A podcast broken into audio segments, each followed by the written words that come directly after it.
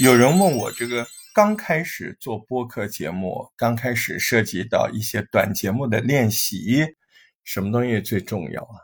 结构重要啊，但结构里面这件事，我觉得就是特别重要。而且你说在刚开始学习播客的时候，这个概念不栽在心里，不深深的刻在你脑海里，你后面做节目，嗯，就会没有那么乐观。我是大石头啊，我们在说这个关于播客刚刚开始制作节目最重要的一个概念，最重要概念就是开头啊。嗯，这个道理很明白吧？因为你开头那几句话不好听，人家怎么往下听啊？对不对？这个问题就是开头怎么算好听？怎么算好听呢？你勾的他有吸引力啊，有好奇心呢，对吧？你看我们学结构的时候啊，呃，有什么样的结尾？有什么样的主体？有什么样的开头？什么样的开头啊？有吸引力的开头。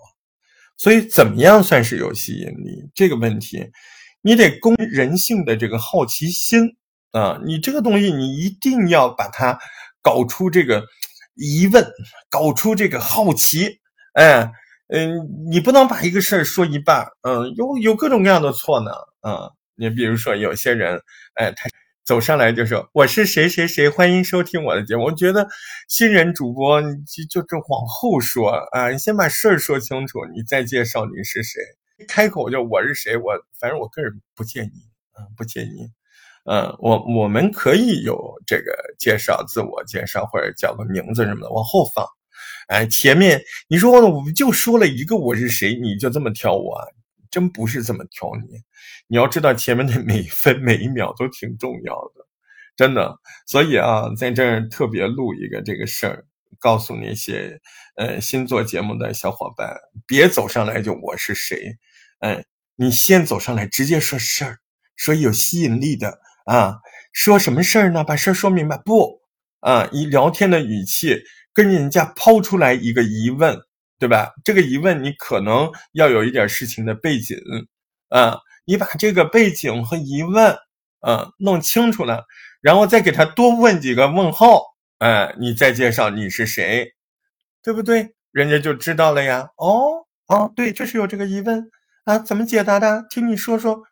所以你看，所以刚开始做短节目的时候，你开头一定要注意，呃，不要干不拉沙的。还有一种呢，就是，哎，他注意了，他开头他说了，他知道起头要搞两句，但他搞一半儿，你知道吧？嗯，比如说他热点开头，最近我们听大家都在聊一个问题啊，什么问题呢？就是怎么样啊？怎么样？比如说呃，预防甲流啊，这个甲流它来了，太危险了，大家都在预防，怎么样？怎么样？大家好，我是大石头，你你你。你说一半，我都想掐死你！而且居然有人每天都在这么干，真的，真的，真的！别慌，介绍自己是谁，把吸引力工程在前面用心的、完整的做好啊，那是最重要的。嗯，真的不着急说自己是谁哦，哎，先完整的把前面搞出来一个浓浓的好奇心、浓浓的疑问，甚至在后面还有。